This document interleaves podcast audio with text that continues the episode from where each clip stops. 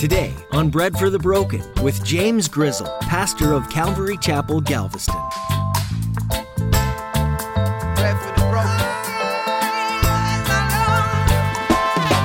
How serious do you take holiness? Personal holiness. This is not a word that gets shared a lot within churches today because people don't like to hear this stuff. Holiness. You're a sinner. You're a sinner. I'm sorry. People don't like to hear that either. But it's true. You're a sinner. And I would be lying to you if I, if I told you anything other than that. But you're a sinner who has opportunity to be saved by Jesus Christ and his death on the cross and his grace. It's beautiful. Despite how much you think that you can save yourself, you can't. In today's message from Pastor James, he encourages you to put down the striving, the climbing, and the self relying. This will only make you toil and spin, but God offers you a better way a way that leads to a life that's abundant, fruitful, and full of peace. Pastor James urges you to surrender your life to Jesus. The truth is, you're in need of a Savior, and that Savior isn't you. You're a sinner in need of grace. Receive Jesus as Lord and Savior today. Now, here's Pastor James in the book of Mark, chapter 9, with today's edition of Bread for the Broken.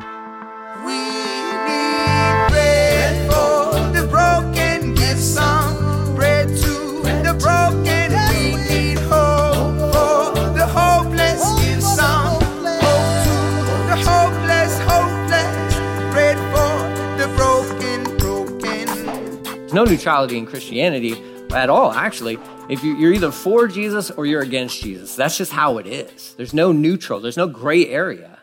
And you're like, oh, I don't know if I'm for Jesus. Well, then you're against him. Well, I wouldn't say that. Well, no, that's what the Bible says. That's what the Bible says.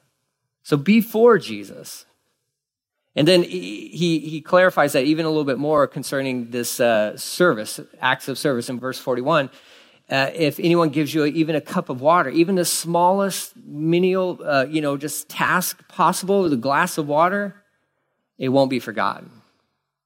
So I love this because Jesus is bringing it right back around to what he was talking about before John kind of interrupted him a little bit. He says, Look, if anybody even gives you a cup of water, it will not be forgotten. So, as an encouragement for all of us, any act of service that you do unto the Lord is not forgotten.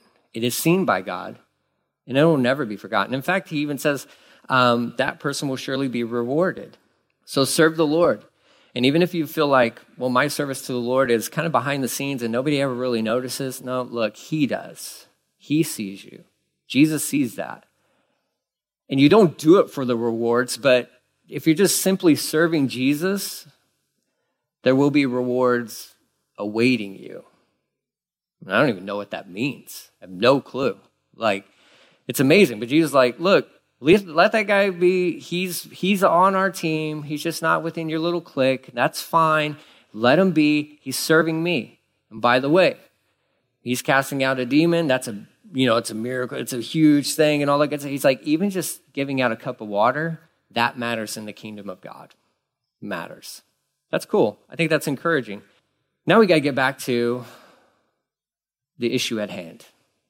And this is where we step into personal holiness. Yay, right? You're like, oh, what time is it? I got to leave. Spring forward. Um, let's get out of here. Uh, no.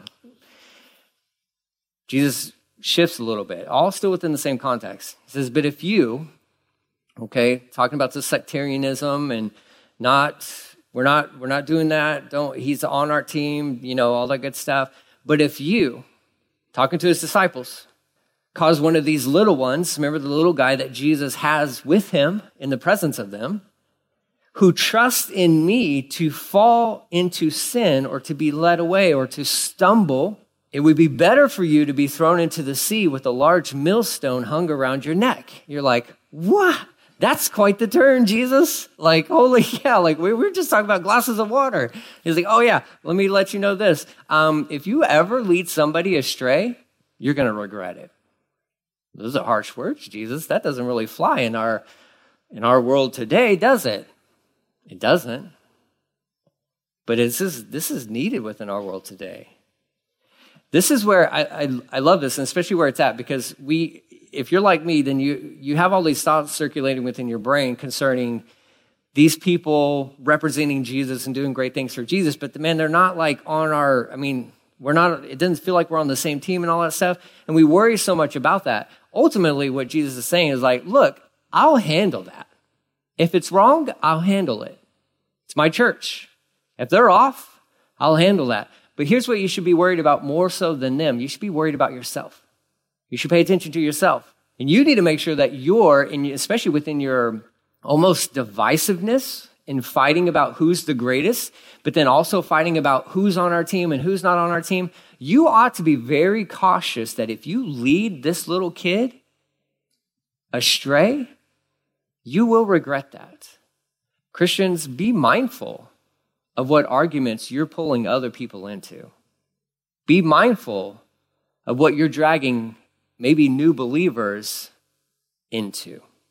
You better, we need to be cautious about this stuff. Because we like to look at this as like, well, obviously he's speaking to non believers. He's talking to disciples. He's talking to disciples. He's talking to the guys he's going to build the church upon. He says, You better watch.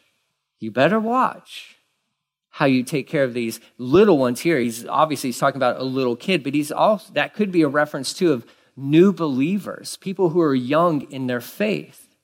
And if you pull them into your bitterness, you better be careful. You better be careful. There is no excuse for that at all. At all. I get it. Things happen in a church. We talked about this a lot. Things happen. We're a building filled with sinners.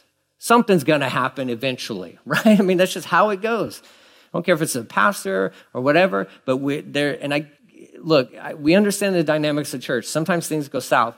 Sometimes there's hurt, and and, and when we leave, and, and we can carry away bitterness with us. But but I hope you're not implanting those seeds into the hearts of impressionable new followers of Christ. The sad thing is, we see that happen all the time all the time. I mean, you may you can run into somebody and it's like, oh yeah, I used to go to that church. Oh, what happened? Well, there's stuff happening there. Were you part of that? No, I wasn't a part of that, but I'm just connected to people that were a part of that. Whoa, hold on. That sounds a little dangerous to me. I get if the Lord calls you away from a church and all that good stuff, and if a church is preaching false things, and I'm all for you know you you get out of there but I'm not for people picking up somebody else's offense when they have no right to do that. I'm also not for grown Christians, mature believers, sowing seeds of discord or bitterness into the hearts of other believers. There's no place for that. Jesus is talking to his disciples. He says, if you uh, scandalize, is really the, the Greek term there, stumble, if you entice them to sin, it would be better for you to be thrown into the sea with a large millstone hung around your neck. Um, this would be something that they would, they would understand. This is a, a Gentile punishment. Um, this actually was practiced. If there was a criminal, and they had many ways of executing criminals back in the day. And one of the ways that they did that was they would, they would literally do this. And we have this picture of a millstone, in case you want to see, because most of us don't live on a farm or anything. Um, but that's there it goes. Uh, look at that millstone. That's gigantic. You have to have a, a, mule attached to this thing so it can go in circles and it can grind up the grain and everything. They have smaller versions of that, but this is the one Jesus is talking about. If that, if that, that thing's attached to your neck, hey, guess what? You're going to the bottom and you're going fast. You're gonna, you probably won't even be alive to make it to the bottom. Like that's huge. You're talking hundreds of pounds. And Jesus could point to that and be like, yeah, that thing. You would wish that that thing was tied around your neck. So that must speak of there, there should, there's a, a greater account to be, to be given. It says it'd be better for you to have that attached to your neck and you thrown into the sea, uh, to the Mediterranean Sea, more than likely, could be the Sea of Galilee, but for you to be thrown into this body of water, then what's to come for you? You're like, well, what's to come for me? Why? You, you don't want to know. Go the opposite direction. Like, oh, I want to figure this out. No, you don't want to figure this out. You want to learn. And you would say, you know what? I should probably, I, I need to be careful. I need to be careful. Careful for what? Careful that I'm pointing people to Jesus. Point them to Jesus. Says he goes on in this very graphic illustration. Okay, now this is hyperbole. Okay? This is not literal, right? Some people in history have taken this literally.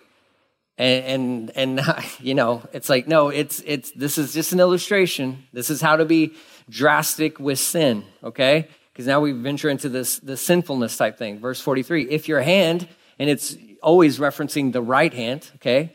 Uh, because most people are right handed, right? No slight for you lefties, none at all, but you know, statistically, there's less of you than there are of the right handers, right? But it speaks of what you do, the right hand. It oftentimes represents power, but it, it, it signifies what you do. If your right hand causes you to sin, cut it off.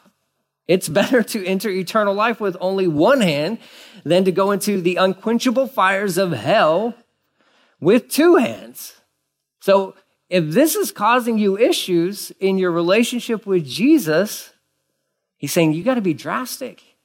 With if, if the things that you do, which are represented by the hand, the things that you do are causing you to walk away from the Lord or sin against him, then you need to make some drastic decisions within your life. If you're noticing, like, man, I, every time I do this, it feels like I get this gut punch kind of thing. It feels, it's called conviction.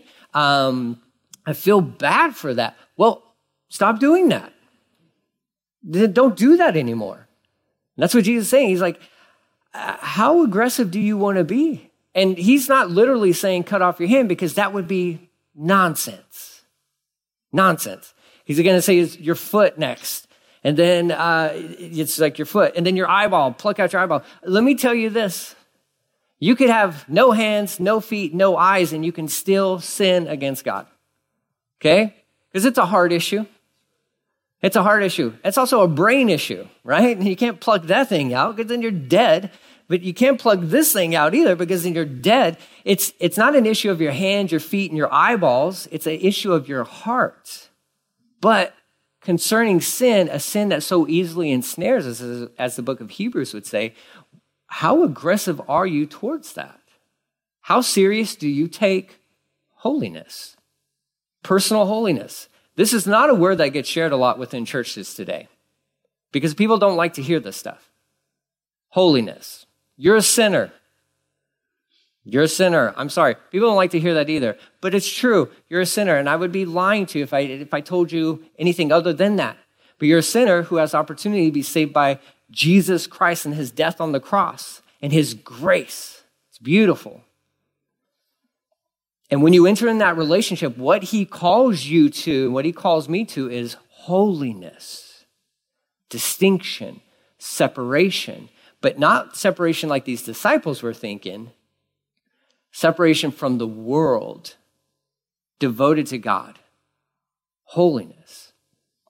I am holy, therefore be holy. That's what God says. I mean, that, that command is repeated all throughout the scriptures. If your hand, what you do causes you to sin, then stop doing that. If your foot causes you to sin, i.e., representing uh, where you go, I don't know what it is. I keep going to this place and I, keep, I end up feeling bad about it. Well, stop going to that place, right? If you're on a diet and you're hanging out in candy stores, your diet's not working, okay? Why? Because it's, you, you got to remove yourself from the temptations. You got to be like Joseph when Potiphar's, Potiphar's wife is like, she's all over this dude.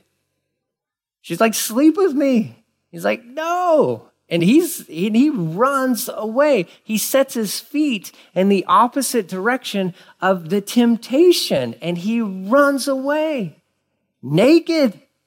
Then he gets thrown in jail because he's falsely accused of sexually assaulting this woman. But he did the right thing. Sometimes that happens. The thing is, is that he didn't compromise. He didn't run to her. Could have been very easy for that young man to fulfill those natural desires. He's far from home. Nobody knows who he is. Man, I mean, you can't get asked for a better situation for a kid who's like probably 17 to 19 years old, right? But he said, No, I have a relationship with God. How could I sin against him? And how could I sin against your husband? And he set his feet in the other direction and he ran away. If your foot causes you to sin, well, cut it off. It's better to go uh, into eternal life with only one foot, hopping right in with only one foot, than, you know, strolling down right into, into the flames of hell, right? Like that's what it's saying. If your eye, what you look at, what you watch, causes you to sin, deal with it. Deal with it. Gouge it out. Not literally, right? Because you still have this thing called an imagination. It says, gouge it out. It's better to enter the kingdom of God with only one eye than to have two eyes and be thrown into hell. Where the, the worm, New Living Translation says the maggots, I kind of like that version a little bit better. The maggots never die and the fire never goes out, burns forever. Okay? So he's using a very graphic illustration, obviously to get their attention, but to address this issue of sinfulness and personal holiness. If, if what we do and where we go and what we watch is causing us to sin against Him, then we need to make some changes in our lives. We need to make changes in our lives. I remember listening to Jon Courson one, one time, long time ago, and it was so radical. Like I'd just gotten saved. And so I'm listening to him teach, and he says he's at home watching TV, and some commercial came on that he would classify as almost pornographic. And he's like, This is not okay. He gets up, unplugs his TV, picks it up, walks it out into his front yard, and throws it in the garbage. And I, here I am as a new believer, and I'm like, Are you crazy? Like, that's your TV. like, that's how could you be so insane? But he said this I, I can't I can't give it even an inch within my life because I know where it'll take me. I know where it'll take me. You give sin just an inch within your life, man, and it will, it will run all over you. And pretty soon, you will find yourself going to places where you shouldn't go and doing things you shouldn't do. We have to deal with sin. And this is hard because this is like a daily thing. And I'm, I'm like a set it and forget it kind of guy. Like that's what I like. I wish Christianity was kind of like that. Um, following Jesus was like that, where like how I program my coffee maker to make coffee in the morning. So when I wake up, I don't have to do anything because it just magic. It's there, right? Like, yes, I don't have to think. And the less I have to think, the better off I am. I feel, okay? But that's not, that's not the walk. That's not the walk because you will finish out this day and whatever trials and struggles and, and even good times and things that may present itself to you, but you will go to sleep. And if the God, if, if God is good to us, in which He is, but if He gives us tomorrow, you and I will face a whole, a whole set of problems. It's like, no, I had victory over those yesterday. Yeah, it's in the, it's in the past. Today's a new day. Today's a new day. That's why Romans chapter 12 says, I beseech you, brothers, to present yourselves as living sacrifices, which is your reasonable service to God. Do not be conformed to this world, but be transformed by the renewing of your mind. That is speaking of a daily, continual thing. And what Jesus is saying to his guys here, he's like, listen, you, you need to learn to deal with sin in your life and be drastic with it. But I'll lose. I'll lose if I'm like this aggressive. I'll lose I'll lose friends. Maybe. Or maybe you'll gain brothers. Maybe what we're so afraid of losing, we actually never end up even losing, but you may gain it to a greater degree. Because maybe those some people are looking for hope and looking for ways out themselves. And then they see you be bold in your walk with Jesus and that encourages them to be bold in their walk with Jesus. You never know, guys. We oftentimes just, just spend most of our life assuming that we understand what's actually happening and what's happening in the lives of other people. Jesus says, listen, you deal with sin in your life. Don't let it, don't let it ensnare you. Don't let it get you. Make these hard decisions within your life. And, and I don't know what those are for you. I know what they are for me. There are places I do not go, and I cannot go. All right? If you ever see a yellow Jeep at Hooters, that is not me, okay? I'm gonna tell you right now, because I drove by there the other day and there was a yellow Jeep, and I'm like, oh, great. Um, you know, so like three of these on the island, and they're like, that's not me. Why? Because I'll never go there. I'll never go there. They have good wings and fried pickles. And I don't care. I don't care. I can make my own wings and fried pickles. I don't need, I, and I don't have issues with the people who run that or, or even the people that work there. I, it's nothing about that, but it's me. I know myself. So I don't go there. You can, there's a whole list of other places, I guess. I know what can easily trip me up. In 20 years of walking with Jesus, and it's taken me a while, but I've learned, man, I can't, I can't, I can't turn on that. Um, I, you know, I, I don't go there. Um, don't do that, or I need to watch what I say, you know, and those triggers and all that stuff. We just learn. We learn, and you fail, and then the Lord picks you up, and He dust, you know, wipes the dust off of you, and He forgives you because you own it. I hope you own it, and you say, "Man, Lord, I'm so sorry. I'm so sorry." Picks you up and says, well, "Let's keep going. Let's keep going." What this is talking about the some of the the the verbiage within here it's it's not if it's when. Technically in the greek i mean i know our bibles say if your hand but really it's saying when. When your hand causes you to stumble. When your feet cause you to stumble. When your eyes cause you to stumble. Because the lord is a realist. He knows us. He knows us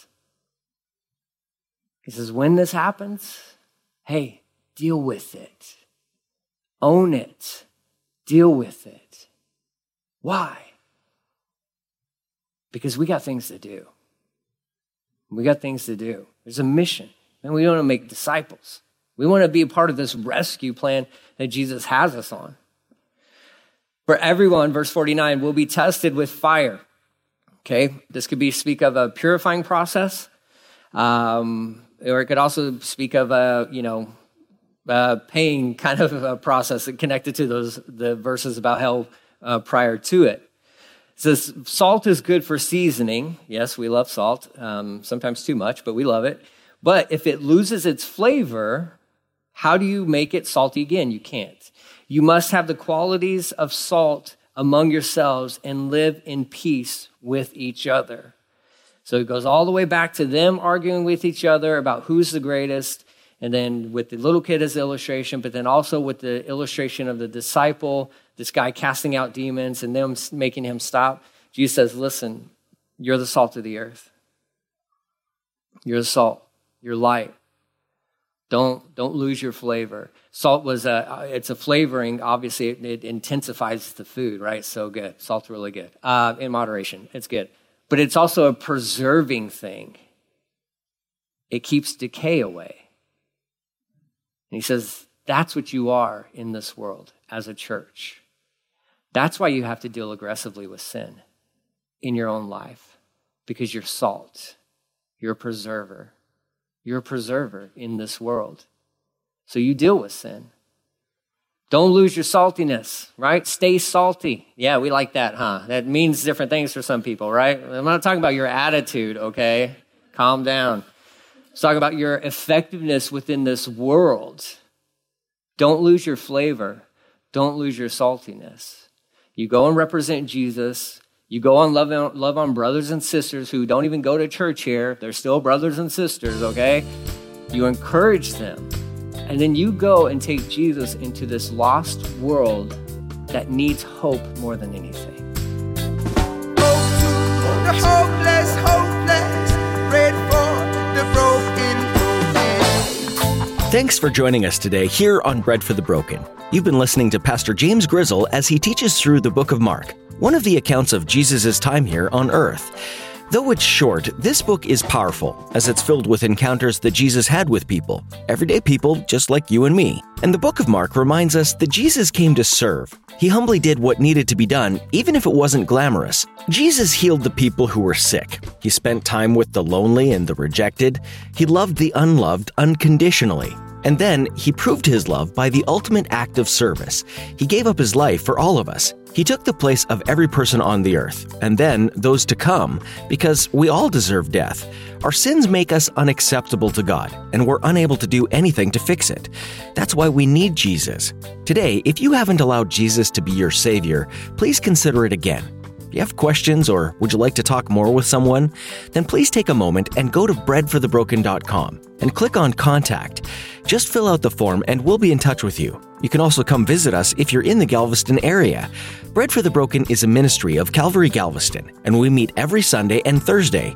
So find out more at breadforthebroken.com. Well, that's all the time we have for today. Next time, Pastor James will pick up where he left off in the book of Mark. So make a note of where we are and make plans to join us next time, here on Bread for the Broken.